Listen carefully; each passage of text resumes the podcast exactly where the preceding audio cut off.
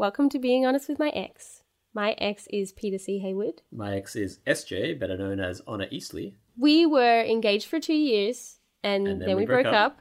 and then we stopped talking to each other for a year and now we do a podcast together. Would you have a baby with me? If I can get you to cry next podcast, we'll have a hat trick. You don't know this, but I have a very vivid image of what your penis looks like. What? If I met you now, I do not think that I would go out with you. Oh my god! I think if I met you now, I'd, I'd fall more in love with you than I did the first time. hey guys, this episode is about someone I've started dating, and as you'll hear, we're very much in love, and it's sort of an exploration about a few things about this relationship that are confusing to me and I didn't really understand. I showed it to them before. So it's uh, it's it's been you know I'm not talking about someone behind their back or anything like that. I mean I guess I was talking about someone behind their back, but now they have joined me behind their own back and listened and given the go ahead. However, I just wanted to say a few things before it started, which is that firstly, I get a bunch of stuff wrong, and I'll talk about that at the end of the podcast. I'll come in and do another message, but I thought I should let you know that everything I'm talking about is what I thought was accurate at the time. Turns out it is not actually accurate. I fucked up. Secondly, there are a few things in here that I was really tempted to delete, and we even talk about it in the episode. You know, SJ and I are both like, oh man, we're definitely deleting that. I decided to keep it in because it makes me look bad, but it's also very honest. And as the title of the podcast might suggest, this is about being honest, and this is about trying to do the you know the truest representation of ourselves, and that's something we talk about in the podcast. So I decided to leave it in. If you want to judge me and hate me for it, uh, that's you know that's up to you. But I thought I'd let you know that it was really tempting to hit delete on a bunch of this stuff, uh, including in like the first thing I do in this podcast is correct SJ while she is totally right. So uh, keep an eye out for that. She is 100% right. I'm completely wrong. Being corrected when I'm right is one of my least favorite things in the world. I do it, and I've decided to keep it in. And I hope you enjoy the podcast. I'll talk to you when it's done. Oh, there was something that you wanted to talk about. I don't think we talked about it. No. Okay, so there's a bunch of stuff that's been going on in my life that every single time I've been like, hey, we should talk about this this episode, it's gone really badly. So uh, I have high hopes. Yeah, it has, right?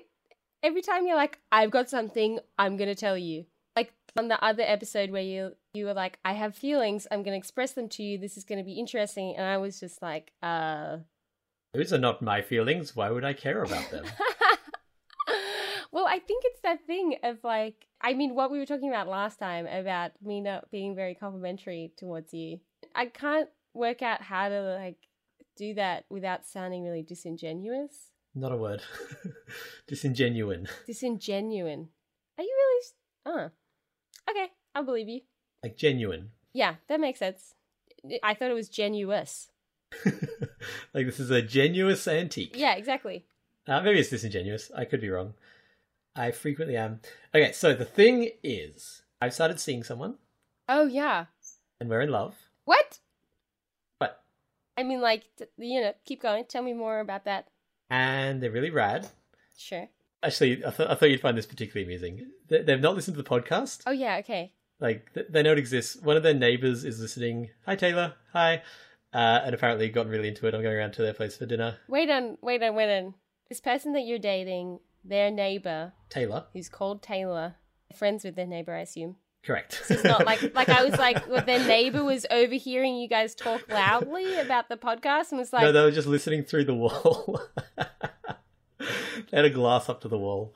And they've actually started recommending it to their friends, which is nice. And so, yeah, this is not the main thing. I just thought this was really funny. Totally without listening to the podcast, without me explaining any of this stuff, they're like, hey, I am really excited by this close relationship you have with your ex. oh wow. I think it's really great. And I was like, huh, it's almost like I specifically date people who are really excited that I have a close relationship with my ex. It's almost like the thing we were talking about in that, in that, uh, what, what episode was that? Can't remember which episode it is, but I wanted to call it "No One Likes My Ex" again. it was 18 or 19. I just thought it was really funny that totally with no prompting, I just really accurately pick people who like you, it seems, or who are okay with me being really close with my ex. No, they don't even like me. They like the idea of our relationship. Yep. Yeah. So, I've been having a lot of really confusing feelings lately, which I've been kind of struggling to work through. Oh yeah. Because th- this person I'm dating, and they're going to go by Lucy if we talk about it on the podcast, which we are right now. Sure. So, we're going to say Lucy. Lucy. This really helps because I don't know them at all. So when I meet them, they will be called Lucy. Yeah. so, as far as you're concerned, you're just Lucy. Oh my god, one of my friends just started dating someone with the same name as my ex. Peter. No, they're dating someone. I'm not going to say their name. Anyway, Wait, do you have other exes? I have some other exes. Yeah, a few. What? I know. I'm I'm sorry I never brought it up. So, the ex that I'm talking about got to the point in our relationship where I would see their name. Like if I saw their first name anywhere, even if it wasn't to do with them, I would feel sick while we were still dating. Like that's how kind of like chaotic that relationship was. Chaotic is a really generous word there. Yeah. I felt sick whenever I saw their name. It was Chaotic. chaotic. Am I your best ex? No, I mean, it, it depends what you're using as best. You're my ex that I talk to the most. like for an hour a week, guaranteed? Yeah, yeah, yeah. But I don't think it would be fair to say that you're my best ex. I'm your best ex. Okay. So I have this really bad reaction to this name. And one of my really, really good friends has just started seeing someone with the exact same name. And as soon as I met them, they told me their name. And I was like, oh no, you're going to have to pick a different name. And they immediately, they just picked up and they were like, okay, you can call me Tom. And I was like, perfect.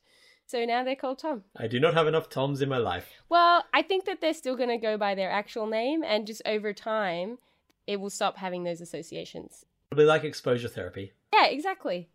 It'll be nice. So, Lucy. Did I ever tell you about? Sorry, I'm gonna kick. Did I ever tell you about? Jesus Christ. Just talking about exposure therapy. Did I ever tell you? This is about this same ex. I had this idea that what I wanted to do because we lived around the corner from each other was like camp out the front of his house as a way of desensitizing me to his house after we broke up. There is a risk that you would become sensitized to restraining orders. I didn't actually do it, but I thought it would be because every time I would go past his place or go to the supermarket or anything, I would feel really sick that I was going to see him. So I was like, I could like just do some exposure therapy by camping in the park next to his house for like two weeks or until it just went away. I'm starting to work out why, when I have a topic in mind, it doesn't go well. Yeah, it's because I keep interrupting you. So, Lucy, Lucy is a teacher. what does she teach? Well, actually, you've hit the nail on the head there with that sentence because Lucy does not identify as a she. Yeah, I was gonna, as I was saying she, I was like, is that the right? I don't even know. Is that the right phrase? So I am nervous to talk about this because I'm worried I'm going to come across as transphobic, which I don't think that I am. Do you think I'm transphobic? I mean, that sounds like something that everyone who's transphobic would say. No, I think a lot of transphobic people are like, I don't like them. Don't like trans people. Yeah, that's true. I mean, I suppose it's just similar to uh, I'm not racist, but But do you think I'm transphobic? no. I just wanted to make sure that, like, I, I didn't want to just, oh, no, no, no, no, no. No, of course not. I just wanted to give it some thought. Um, No, no, no. no, I don't think that you are. So, the caveat that I'm nervous about talking about this. I think we have some different opinions on this stuff, but I, yeah. I am a straight guy. I like boobs and butts and lady parts. And I have a really strong self image. Sure. And so I met this person and we started dating. And then after we've been dating for a while, I learned that they identify as a he. Oh, wow. They wear dresses and they have all of the biologically female parts. And they don't intend to change those things anytime soon. But feel more comfortable being called he than she. So, but you're using they. Yeah, I'm I'm I'm I'm genuinely struggling with this. Not even kidding. I'm like trying to get there in in steps rather than leaps. Oh, okay. So, as in, So Lucy's totally fine with they. They is okay. sure. And in situations where it's like introducing to people who will not understand the whole thing, Lucy's like, call me she. Like that makes sense in those situations. Sure. But in mainstream life and in general, Lucy likes to go by he Uh huh. and not she, and they is also fine. So, preferred pronouns he him. They. Yep. Yeah. So does that mean that like from what you said this there, I get the idea that you are struggling to use he, him pronouns? I generally don't mind. Like if, if someone's like, call me this, I'm like, okay, I will call you that. Uh-huh. I just really, really, really, really like genuinely struggle with the idea of having a boyfriend. Oh wow, yeah. Okay. So like I have friends who are trans, I have friends who have transitioned, I have friends who go by different pronouns, and I happily use those things. However, I found myself dating and in love with someone and then learning that they would like to be my boyfriend. How did that conversation go? On their OkCupid profile, they're listed as non-binary, and I'm aware that I'm using they, and that is genuinely like I feel a bit like a dick by using they. They've said that they're fine with it, but like I'm I'm I'm getting there. Like this is a real area that I don't normally think about. Yeah, I feel like this is your your like stepped approach. Yeah. On their OkCupid profile, they're non-binary, Uh-huh. and then I met them, and they were wearing a dress and showing cleavage and giggling and being very traditionally feminine in many ways. Uh-huh. And then we saw each other a bunch of times before. I was like, "Oh, by the way, I, I forgot to ask. You go by she or?" or... And they were like, "Actually, I prefer he." I was like, "Oh, as a like hetero cis guy, that's super weird to me." Well, cuz first of all, in my mind you've exclusively dated people who identify with she pronouns. Yes, that is correct. Yeah. So dating someone who would identify with they pronouns is That would be. I mean, we've we've talked about this pre-podcast days, which is that I don't think I'm a dick about it. I'm just I'm very. I like to think I'm fairly open-minded about most things. I'm very open-minded. Gender is a confusing whole of confusingness sure. that I just do not understand. And I wish I did, and I wish that I wasn't raised in such a way that I'm like, boys are boys and girls are girls, and I have no issue with trans folk, and I've hooked up with trans people in the past. Oh god, that's the worst thing. I'm gonna cut that. yeah. I'm actually gonna cut that. That's a bad sentence. That's awful. Yeah. I wish that I wasn't guys are guys and girls are girls, and I have trans friends, and I realize what a fucking stereotype it is to be like, no, but I have trans friends, but I do, and it doesn't bother me. Don't care. Like, not an issue. But I don't get it. Like, I don't understand how gender works. And part of this is because there is just infinite information, most of it contradictory, from all, like, when you go to the very left, there's a bunch of super contradictory information, and when you go to the far right, it's very simple. And I'm not saying I'm on the far right, but I'm saying it is definitely a simpler land over there. It's also a bigoted land, and I don't want to be a bigot, and I try not to be a bigot. So up until now, my approach has basically been I'm not going to particularly think about it because it doesn't really affect my life, and my rule is if you want to be called something, I'll call you that. However, like I said, I have a really strong identity and like sense of self identity. you have a really strong straight cis identity. Yeah, Actually, wait on. Didn't you at one point come out as gay? is that a joke? No, that's not a joke. Didn't you do that when you were like 19? Did I come out as gay? as in exclusively liking men and not women? Okay, I think I'm getting stories confused. I don't know how I did that, but I went and saw.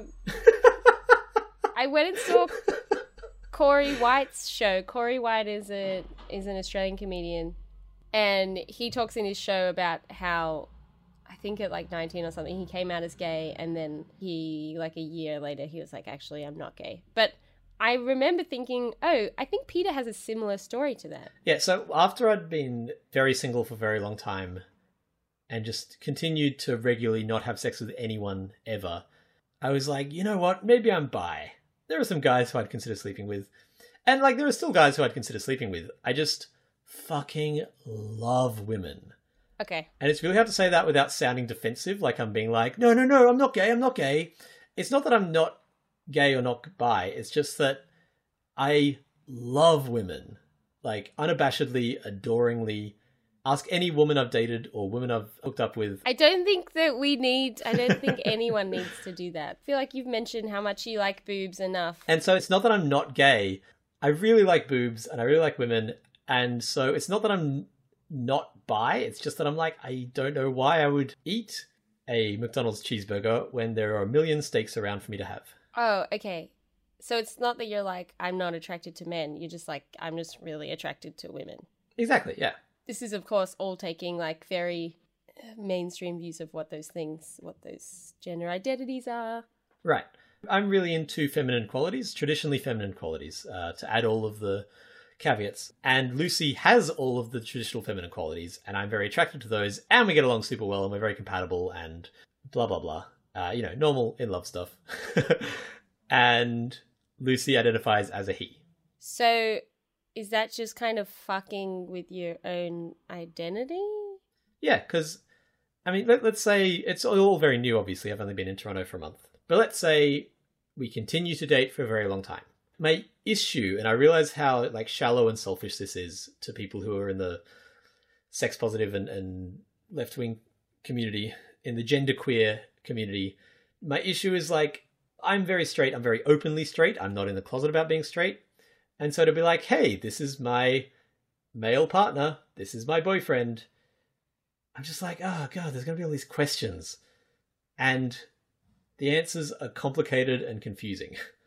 Oh, you're saying you don't want to have to deal with all those questions. I'm saying that dealing with those questions is a complication. That as a straight white cis guy, You would have the privilege of never having to deal with, you thought. exactly. Ah, okay. I mean, I already deal with a bunch of them for being poly. People are like, wait, wait, wait, wait, you're dating this person, another one? Oh, so you're cheating. And like, those conversations are already exhausting enough. Now I have to add another layer of exhausting conversations on top of them. Huh. What does Lucy think about this? Okay, so first of all, my impulse was to be like she, because despite the fact I've been explicitly told this is not the case, I think of Lucy as a woman, Yeah, okay, okay. uh, which is my awful conservative brain, I guess. I don't think that it's an awful conservative brain. I just think that that's like how your brain has been wired through experience. But I assume that it's just something that you would get. I mean, it's something that I don't like the idea that you have to get used to that, but I feel like that's the reality of like, Yeah, that's, that's I think that's an apt way to describe it. like you know, you just get used to it. That's why I'm trying very hard to use they all the time, because I'm just genuinely not at the point where I can be like, the person who I kiss and have sex with, he did this, which makes me feel kind of homophobic, but it's it's not a homophobic thing. Maybe it is. Is it a homophobic thing? I mean, I feel like you'd be hard pressed to argue that it doesn't have anything to do with homophobia. I think it's just got to do with self identity. Yeah, but I mean, that's what I mean. You'd be hard pressed to argue that that doesn't have to do with internalized homophobia. You reckon? I think you could make that argument. It's not where I would go just because I don't think that it's necessarily a fruitful kind of conversation. Does that make sense? Yeah, I think the reason I, I don't know that it's homophobia is that I am totally open to. Oh, God. I'm really struggling to talk about this kind of stuff. Like, it's all just so far out of my wheelhouse, which is why I thought you would be interested and potentially useful. Am I being useful yet? Uh, no, but you know, there's, there's time to go. I didn't expect that I was being useful yet. I, but I'm doing I'm doing better than last time. we haven't deleted the podcast yet, so yeah, you're definitely there's a step up from that. Okay, I'm going to say a thing that I'm aware is wrong before I say it. Before you say that, can I just say I also struggle because you know I don't I I don't know how to talk about this. I want to say like properly with like air quotation marks around it. I don't know how to talk about this properly. If that makes sense. Yeah. Okay, so I'm going to say a thing that I'm aware is wrong, but this is where my brain is at. at the Okay. moment. I feel like it's not a homophobia thing because if I fell in love with a big muscly man with a dick, I think I would actually be okay with that. Like Oh, I could see that as a thing happening, and I would quite happily be like, he he he he he he. I would quite happily be like, yes, this is my boyfriend Chuck, Chuck the lumberjack. oh. So I think what you're saying there is that it's the like um. The cognitive dissonance. I was going to say the cognitive dissonance. I said it first. which is a reflection of how we generally talk about gender and having to come up against that regularly. As in, someone who, like most people would assume, they would use female pronouns, using male pronouns means that that's something that you have to come up against all the time. When I talk to friends who are trans or gender fluid or non-binary that's one thing that like i really not empathize with because i can understand with but it really does sound exhausting. Like that whole I suppose I I've heard of it and imagine it as being like this like very conscious assertion of self in this way that rubs up against a lot of what other people think and doing that every day. You know, like that that sounds difficult. Here's part of why I think I'm, I'm struggling with it. Just say in three podcast time, you and I are talking about Lucy. Sure. Except I don't say the name, I just say, yeah, so I was out with my boyfriend and we went to the shops and we punched a guy in the face and then we ran away laughing. Uh huh. That's a really poor example. let's, let's pick a non, a less nonsensical example. If I said, yeah, I was actually talking about this with my boyfriend last night and he had some opinions and I had these opinions, anyone listening to that podcast would quite rightly be like, oh, okay, so Peter is bisexual or Peter is gay. Sure. Yeah, yeah, yeah. That doesn't feel fair. I am a big fan of being a. Oh, you really love labels that make sense. I love labels that make sense. That's not what I was going to say. I really like representing the things that I'm about. I want to be a public feminist. I want to be a public poly guy. I want to be a public cissexual. not cissexual, is it? That's not. Yeah, that's the word. Right? Cisgendered. Uh, cisgender. I want to be. Yeah, I want to be like, hey, look, here's my experience. Here are the things that I'm coming from. I just realized we didn't like explain at all. Like a lot of people don't know what cis is, in my experience. So my understanding is that if you're cisgendered, it means that your gender identity aligns with your biological sex. Oh shit! I feel like I'm going to get all the words wrong. Um. Anyway, if you're female assigned at birth, it means that you identify with the female gender, and that being like there's a distinction between like your biological sex and and your gender identity. Keep in mind, both SJ and I are non-trans, non-genderqueer, non-agender folk. I mean, you could probably say that we're cisgender. Right. But my point is that we are not experts in these terms. Yeah. If we've gotten something wrong, I got you to say it because I was like, oh, no matter what we say, there's going to be angry emails. Like, just guaranteed. I wasn't necessarily thinking that there were going to be angry emails, actually. anyway, I, I got you to say it because I'm like, I don't want to get the angry emails. SJ can have those. Really? I don't know. I feel okay. All right. Like, the thing is, I've tried to research this topic and I cannot find consistency anywhere. Oh, okay. All right. There are people who have every possible opinion, and that's the point where I was just like, I'm not going to think about it. And probably quite happily would have continued not thinking about it, except for now I'm dating someone who is in the confusing world of non binary. Well, that's why I suppose I put in the caveat. My understanding is, Yeah. which kind of works for everything.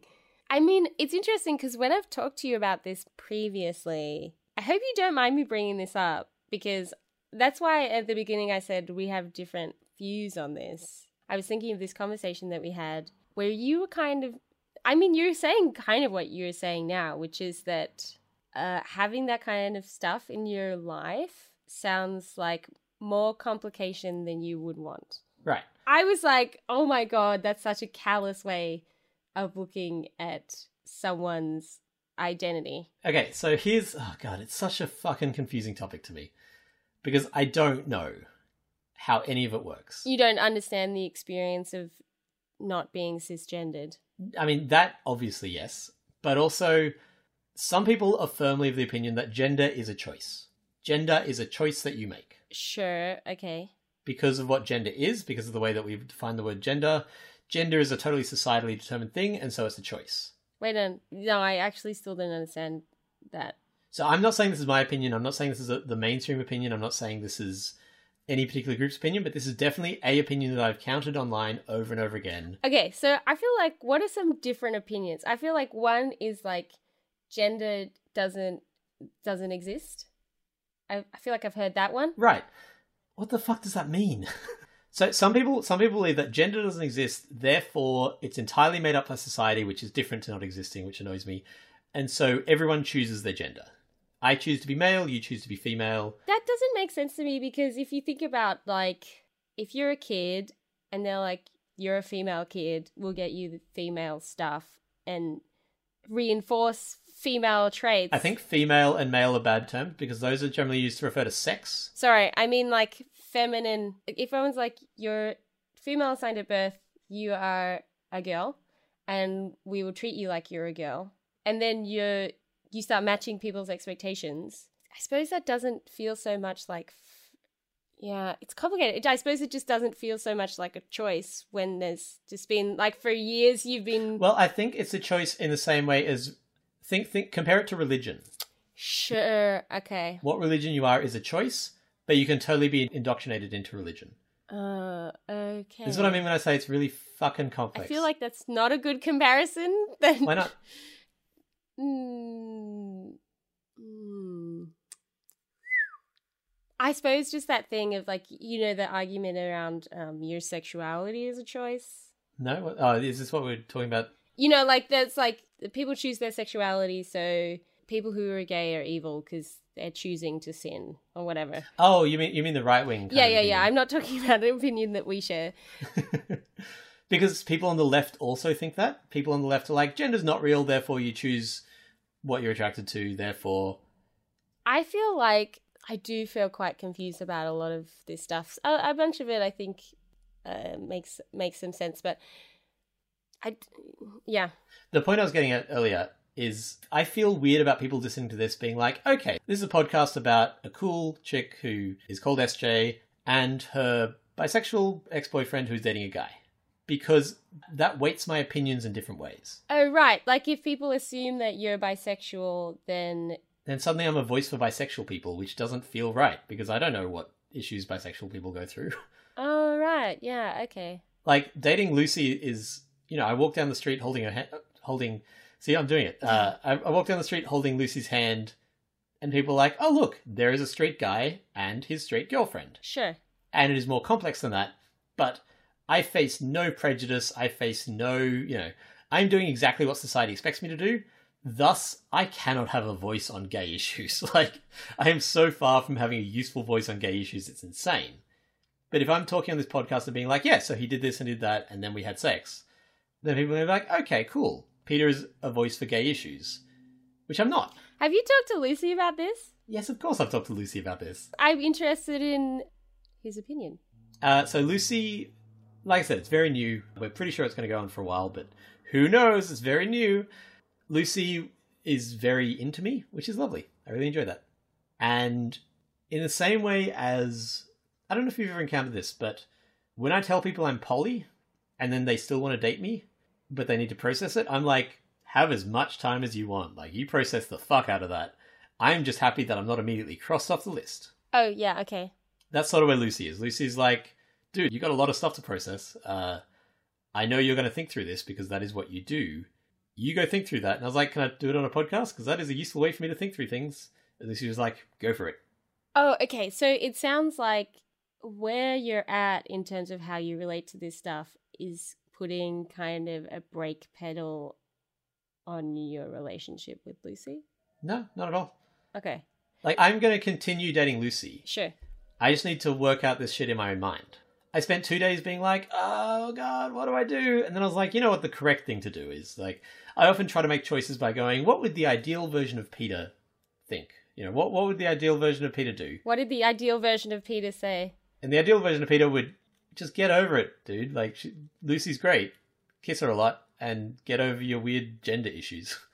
And so I, I'm trying to get over it. I'm not like, this is not a should I break up with Lucy conversation. This is me just trying to be like, where do I sit? Like, how does this work? How does this fit into my brain? So if I think about the thing that you're presenting, which is, um, I mean, from what you're saying, the thing that makes you feel anxious, Anxious? uncomfortable, is the idea of explaining it to people or being misrepresented. Misrepresenting myself. Yeah, yeah, yeah. So it sounds like they're the things that you have. It's it's mostly just to do with my self image and my image that I present to other people. And they might sound like super shallow things, but those are very important to me. Like I have a dyed blue beard. That is a lot of upkeep. I wear colourful pants and have a very active Twitter and Facebook and all that kind of stuff because I care about the way I present to the world. That is an important thing to me. And I want to make sure that I'm presenting fairly and non confusingly. it's interesting because you are a person that likes, like, you present in a very straightforward manner. Yeah, I really do. And right now, I'm a super straight guy dating a man who looks exactly like a woman. I want to go back to a previous episode that we did. Do you remember the shit's complicated episode? I know, and I'm uh, just. I feel weird that we're, what we're talking about here is like is how your cis straight life is affected by someone else's gender identity. Do you know what I mean? I understand why you'd feel weird about that. That's also what's happening. Yeah, And no, it'd no, be no. super, super unhelpful if you were like, "This is complex. I'm not going to talk about it." No, no, no. I wasn't going to say that. I was just saying I the reason why I'm actually having this conversation because as soon as you brought this up, I was like, "Oh Jesus fuck." I like have no I, I want to delete yeah. this. Delete Yeah. it. Delete it. Delete it. is that I suppose this is a side of that that probably doesn't I imagine doesn't get a lot of airtime. Right. Especially, this is not something I, I foresaw coming. And honestly, and this might be the worst thing I've said on the podcast, which is pretty impressive. If I'd known about this before the first date, I possibly wouldn't have gone. Wow. Yeah, that does sound bad. because I was thinking about this earlier today because I knew we were going to talk about this. I was, I was thinking about representing myself on this podcast. I just want to be honest. Like the podcast is called that, and for me, there's no risk of anyone liking me less. There's just a risk of people knowing me more and realizing that they don't like me. But no one is going to like me less. You know, they're going to continue liking that version of me that doesn't exist as much as they ever did. But this is the real me. And like we were talking about last week, I have a lot of stuff that I want to do in my life, and so I just really just try to simplify my life as much as I can. Yeah, yeah, yeah, yeah. It's kind of weird because it's like it's weird to be like so someone else who I love and care about their gender identity is just a spanner in the works of my simple uncomplicated life. Right? like that's like what this episode is, and it's like that's such a privileged position to be in. Oh yeah, yeah, it absolutely is. And the thing is, I am fully aware of my privilege, and I embrace my privilege in that I go, "Holy God, I'm fucking privileged. How much can I get done with this privilege? How much of a difference in the world can I make with this privilege?" Yeah, rather than trying to erode it and being like, oh, I'm so privileged. You know what I'm going to do? I am going to go and spend all my time volunteering at homeless shelters.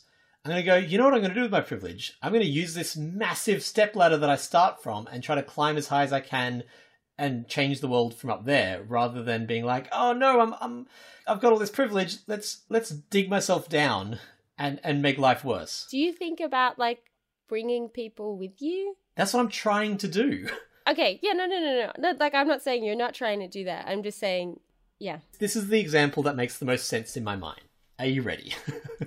I am uh, actually nervous because usually your hypotheticals and examples I really don't relate to.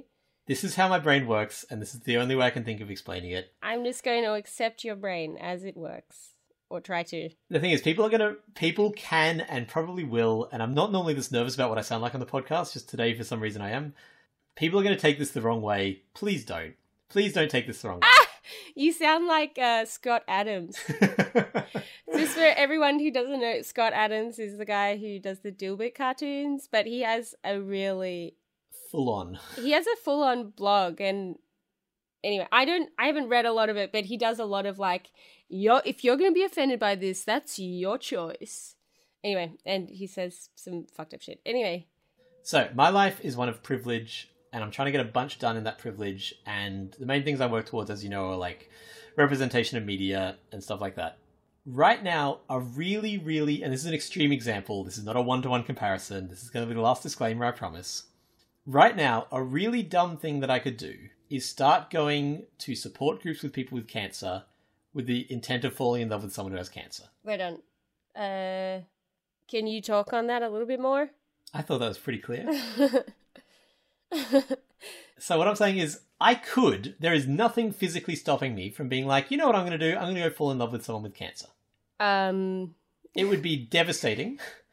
I would have to watch someone I love die. It would be an awful experience. i mean they might not die Okay, if if I went and fell in love with someone with terminal cancer, okay so like john green fault in our stars that kind of book or like Yeah. mandy moore in a walk to remember or like Fight Club. where's that bit in fight club Have you seen Fight Club?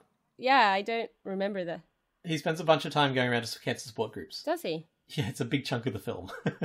Fuck, I just yeah, okay. So that is a thing that I could do. I could go and find someone with terminal cancer, or meet a bunch of people with terminal cancer until I fall in love with someone. Then I could be an emotional wreck for like years, I could really struggle with the process of falling in love with someone and then watching them die and then dealing with that and then moving on. Or I could not do that. Sure. So while I'm on OkCupid, if there was a button for like people with terminal cancer, I would unclick that button. I would be like, you know what? I do not want to date someone with terminal cancer. I don't think they're worse people. I don't think that we wouldn't have a good time. I do think we wouldn't have a good time. I don't think that there would be no pros. I don't think that I'm better than them. I'm just aware of the huge amount of complexity that would come with that. And that you don't want that complexity in your life. Right, that would be a huge stopping block in the in the path that my life is on at the moment. You know what's like to me what feels like a more relatable example? I think about this a lot. How come? I don't think about what you just said a lot. I think about whether the people I date would be better off if they dated someone who didn't have A podcast. a podcast with no, who didn't have so many Emotional complexities? yeah, emotional complexities, mental health challenges, all that kind of stuff. I actually had a conversation with my partner. Uh, this is vulnerable. Uh, this is a little while ago, but he said that.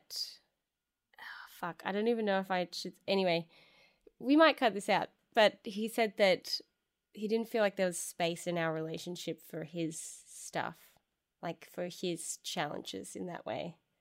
Yeah. That yeah, that was a, that was a, a sentiment that I think I expressed when we were together as well. Yeah, and I remember talking to one of my friends who dated someone who also had a lot of issues with I feel weird talking about this.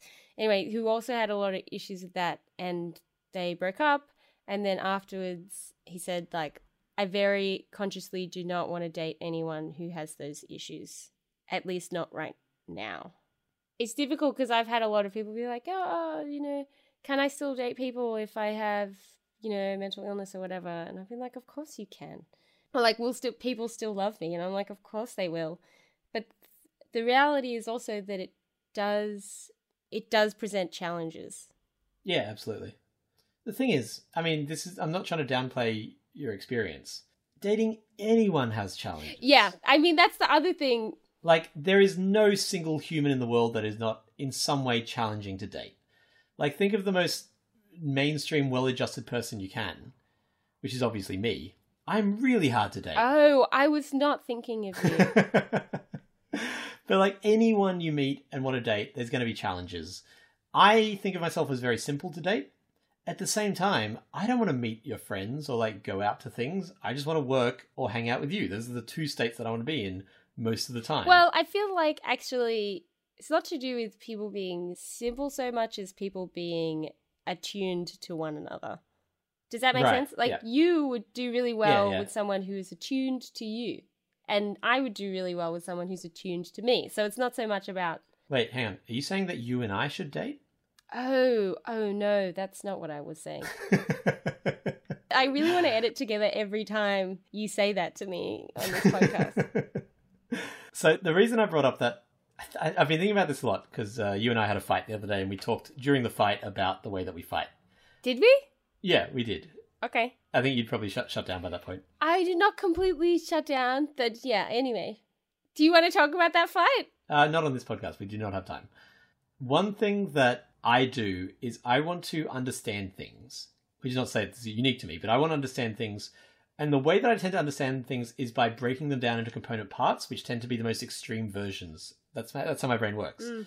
So when I bring up this cancer thing, I'm not saying being non-binary is like having cancer.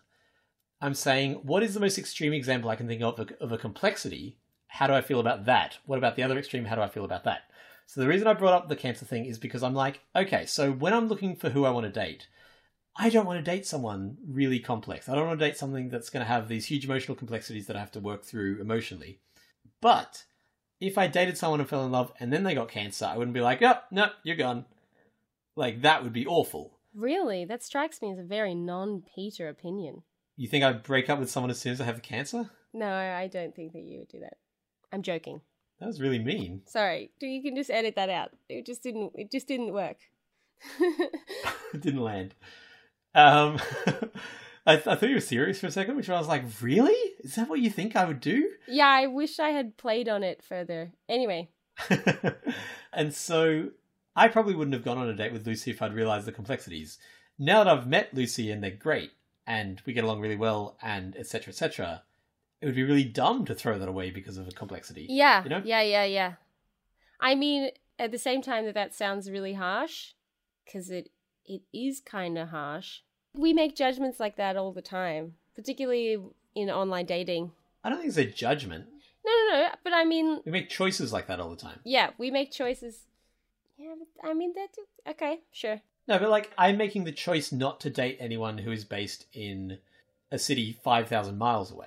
I'm not making a judgment on that person. Yeah, I'm making the choice of being like, that's not going to be useful. you are making the judgment that that's going to be complicated, and I don't want to be a part of that. Yeah, there's a difference between judging the, the potential there and judging the person. Yes, yeah, yeah, yeah. I'm not judging anyone for living in LA. I'm judging the potential for a decent relationship to occur there. I'm not judging anyone for having terminal cancer. I'm saying that is a situation that I don't want to be in right now. Well, you're saying you're judging the potential of the relationship. So for you, that idea around non binary gender, it is kind of weird because you are saying, like, you're judging the potential of that relationship based on someone else's gender identity. Yeah, in the same ways you can judge the potential relationship based on their physical location. Sure, I suppose just. I, Like that's a one to one no, no, analogy no, for I like I totally get your logical brain. I suppose it's weird because that feels kind of heartless, right? Like, and I get that your brain is really logical, but it seems it feels, and this is where we like totally mismatch on this. I'm not trying to be judgmental, but you do take things in this really logical way, and I can't like I just can't divorce stuff from their emotional qualities. but as a result, I have a much easier life. Uh, but is life about it being easy? Really? yep. I'd like to think that it's not, but that's just because I don't find life easy. I don't think life is purely about being easy, no. And I think if you look back at my previous escapades, such as deliberately living on the street for a month, you will see that I have not lived my life as if easiness was the goal. But I'm at the point now where I have a really clear direction, I have really clear goals, and I have really clear ways of getting there. And in order to do that, I need to be unimpeded. Sure. It just seems so like The thing is, like, as, as we discussed last time, one of the things that I'm not doing is making friends. That's not a judgment on the quality of friends or the, you know, the potential of friends to be good people. I'm saying my life right now, I am just making it as simple as I possibly can. And this is something that, because I do love Lucy, I love Lucy, haha, I am happy to spend the time on that. But it is taking up mental space. And it is taking up. There's a Paul Graham article called The Top of. Uh, it's about starting a startup and it has this concept called The Top of Your Mind. I think I've talked about it before. yeah. Which is basically when you're in the shower, when you're riding your bike, when you're doing whatever, what is at the top of your mind? And the reason a lot of startups fail is because money is at the top of their mind instead of user experience being at the top of their mind. Right now, I'm trying to do three massive things all at once. I'm trying to launch a board game company. I'm trying to write and record audio sitcoms. And I'm trying to start a romance novel career. like, those are three things that for most people would, one of those would be a full time career. I'm trying to do all three simultaneously. I don't have space in my life. I don't have space at the top of my brain. And right now, a lot of the time, my brain is being dealt with me being like, oh God, how do I feel about dating a guy? How do I feel about the potential of someone listening to this podcast and being like, oh, cool, Peter's gay? I don't mind that they think that I'm gay. I just don't want them to. I don't want to misrepresent myself. I don't want them to. I don't want to lie to people. I really, really don't want to lie to people. And I feel like telling people I'm gay or telling people that I'm bisexual. I don't think it's about lying. You're just you don't want to be misrepresented because I don't think like saying you have a boyfriend isn't lying. It's just something that people would misinterpret. Yeah, absolutely. And that is taking up a lot of space in my brain right now, at a time when I really need that space in my brain. And so it is kind of harsh. It is kind of cold. I am trying to get a lot done at the moment. Stuff that I'm super proud of, stuff that I think will make a difference, stuff that I think will make the world better. And so, in the same way as I would be really annoyed if I suddenly had to solve, you know, a where do I live problem. Like, I have a house right now. It's lovely. I can live in a house and not have to think about where I go every night. Do you listen to TED Radio Hour? No. One of the TED Radio Hour podcasts Eh, there's one on love, and there's one talk by this woman.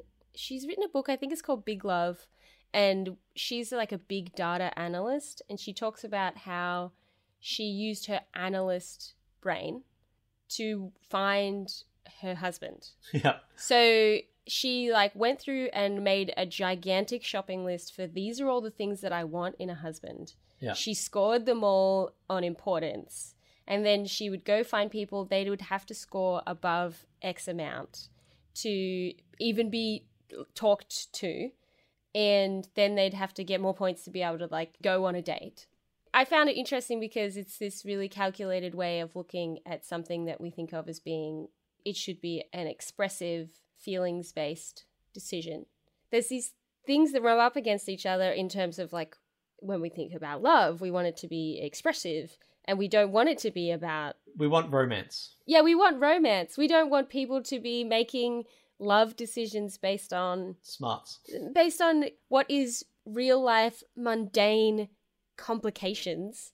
Not even mundane, just based on yeah, we want people to be basing it on love, not how that love interacts with the rest of the world because we want it to be this private sacred thing. But at the same time, I think that there's something really valuable in being really conscious about this is what I want, this is what I'm looking for. So here's the thing. If I was just sleeping with Lucy, none of this would be an issue. If this was a person who I was, you know, hanging out with and, you know, had a good time but didn't want to commit to, wouldn't be a problem. I'd be like, okay, cool. Lucy's a he. Cool, whatever. You know, I see him once a week. We have fun and then we go our separate ways. But Lucy kind of ticks all of those boxes for me. Like, the more I hang out with them, the more I'm realizing, oh man, we really get along. Like, we're really compatible. And so the only reason this is an issue at all is because all of those boxes are being ticked at the moment. And they're just coming with a thing that I was not expecting. And a thing that is adding complication to my life. And a thing that I'm like, oh, this is something that I've never had to deal with. And now I do. And honestly, I think I will be a better person for having dealt with this. Like, I think I'll, Yeah. as you know, I do not have many areas of my life that I'm like, I don't, I don't think about that. If you ask me to have an opinion on something, I will think about that thing until I've got a well-formed opinion. Gender, for a very long time, I've been like, yeah, whatever it is, you know, it's not something I'm really aware of. And now that has become something that I'm like, oh, I need to, I need to learn how this shit works. I was thinking that as you were saying, I want my life to be mostly work and then everything else to be kind of simple. That I suppose maybe just because I create stuff from things happening, like I create stuff from life. Yeah, your your your fuel is very much emotions. My fuel is people. What? I really enjoy learning how people work and how they interact. And that is something I've spent a lot of time doing. And now I have a lot of thoughts in my head that I can put out on paper without having to constantly go out and, and further immerse myself in people. I've, I've spent many years building up a backlog of stuff to write about. Huh, that's interesting. Because I noticed while you were saying that, that I was like, but what are you going to make stuff from? You're, you're, you're the Amanda Palmer of the creatives. Like, all of her songs until she met Neil Gaiman were basically one to one descriptions of things that had happened in her life. she does this great blog post about the fact that if you take your experiences and put them in a blender and then pour out the resulting art, different people have different blender settings. Yeah. Hers is like a one. She puts it in, puts it on blend for like 10 seconds and then pours it out. So it's mostly her actual experiences that have just been very slightly blended. Neil Gaiman, her husband, works on like a 10. So like you'll read his stuff and he can explain how he got there, but you'd never logically work it out. Yeah. And since they met and got married, they've started moving more and more towards the center of that kind of blender. Yeah. And so she's writing songs that are not directly based on life experiences, and he's starting to actually put more of his direct life experiences into his work. I'm much more on the on the ten scale. Like the superhero show Frank I did, that was the closest I've gotten to an actual life experience turned into a story. and that, you're, you're making a strange face because that's a show about a superhero. Yeah, I'm making a strange face because I'm like, what? because when I moved to Melbourne, I made close friends with a bunch of people who did drugs, and I'd never had any experience with drugs, and so I had a bunch of thoughts about drugs, and I put them into that show. Oh, yeah, sure. But the majority of writing that I do is erotica, specifically like mind control incest erotica. I have never mind controlled someone, I've never incested someone, and I was writing that for years before I ever had sex. Yeah, that's true. That's true. I got a lovely piece of fan mail the other day from someone being like, I really enjoy this podcast because it reminds me a lot of your erotica. Really? yeah, because my most famous erotica story is called Limits. You can find it online. Search for Limits by Pan, and it is about logically breaking down what makes a person tick in order to have sex with a sister. but uh, Just a little caveat on the end. That and a bunch of other stories I've written could not have happened if I hadn't spent years learning how people tick.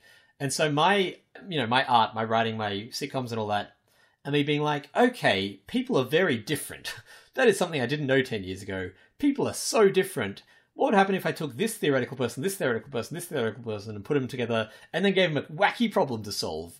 And so it's, you know, it's an eight or a nine on the blender scale. Whereas your art is stuff like this podcast, Uh, what What do you mean by that? where it's literally us talking about things that actually happen in our life. Yeah. Like that's there's not even a blender involved in that level. yeah. And so for you to stop going out and having experiences, you would probably not be able to create in the same way. Whereas I am really at the spot where I just want to hole up and write shit. Because I have had so many experiences and I haven't had time to turn them all into the uh, interesting projects that I think they could be. Yeah. But yeah, now my, my main concerns are that normally if I post something on Facebook, this is, like I said, it sounds super shallow, but it's a big part of how I interact with the world. If I post something on Facebook, people are like, okay, I get what that is because I know all the things about Peter. Now if I post, hey, you know, my boyfriend did this, suddenly that is not an easily passable tweet. that needs a bunch of unpacking. I mean, I've been thinking this the whole time, but I feel like it's kind of an offensive suggestion. But like, can you say my partner? Oh yeah, I never, never even thought of that. Oh, oh, oh! I figured that you must have thought of that, and there was some good reason why you were like, "That's not good," or like my significant other. Like, I feel like there's issues with erasure around, like using that. But if you're, But it's so convenient. yeah, but it is very convenient. well, the thing is, Lucy's kind of like she's aware. Nope. Are you going to leave all of these in?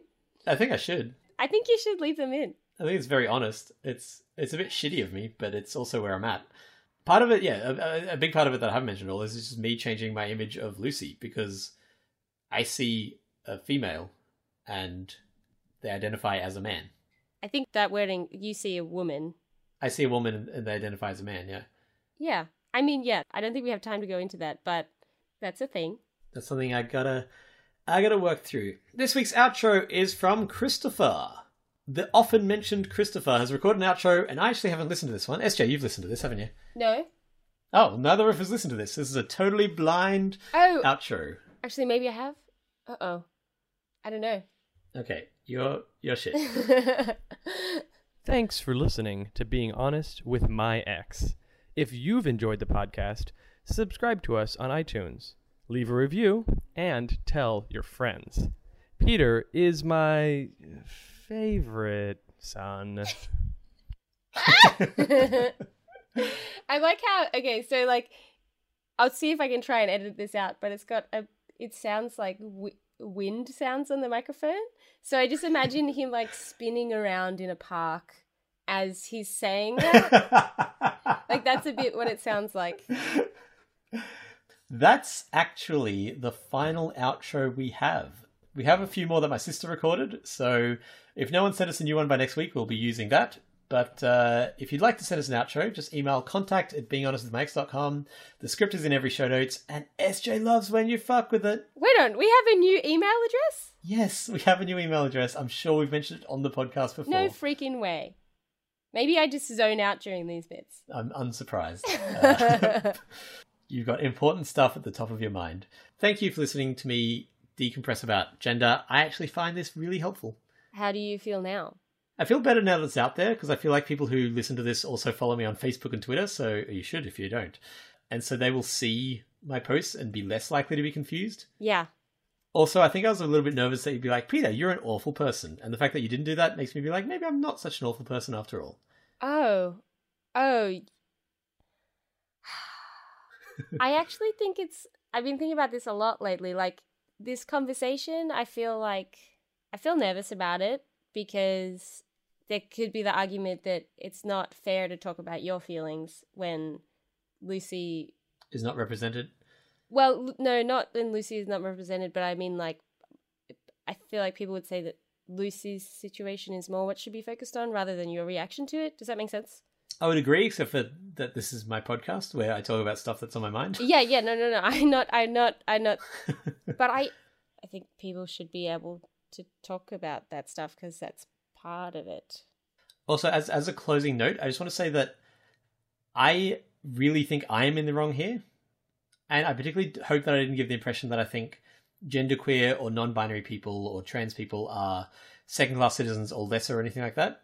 I'm going to keep going back to the example. I think if you live in Chicago, I'm not going to date you. That doesn't make you a worse person. and in fact, I think that if you're non binary or trans and open about it, I think that makes you a very brave person. And that's great. So please keep doing that and don't get dissuaded. I mean, ideally, ideally, we'll eventually live in a world where this isn't a complication, where people are just like this, and that's how it works. Yeah, that'd be so good. God. Yeah, where this conversation isn't a factor. My little brother is dating someone non binary, and he's just totally fine with it because he grew up a generation behind me, and the world is already changing, and that is because of people who are out about it. So please keep being out about it and help people like me not exist anymore. And I genuinely mean that. That's all from us. Goodbye. Done. bye bye. Hey guys, Peter from the editing room again. As I mentioned, I showed this to Lucy and he had some notes. Namely, that one thing I said was hugely inaccurate. I am not a straight man dating a man who looks exactly like a woman. I am a straight man dating Lucy. Lucy does not identify as a man. Lucy does not identify as a woman. Lucy is non binary and just identifies as Lucy. So I am, in fact, a straight guy dating Lucy. Lucy likes he, him pronouns, but does not identify as male. Uh, which really served to teach me that I know even less about this whole gender thing than I thought, but I really wanted to make sure that was corrected before this podcast went live. And the other thing I quickly wanted to mention is that while editing this, I did something that I thought was a little bit cool. I did a time lapse. So if you click through the show notes, there is a time lapse of me editing this video. Every second is a single frame, and I've done a little commentary. So if you ever want to learn a little bit of behind the scenes of how this is made, anything like that, check it out. I hope you've enjoyed listening, and I hope you've learned something about gender, because I know I have.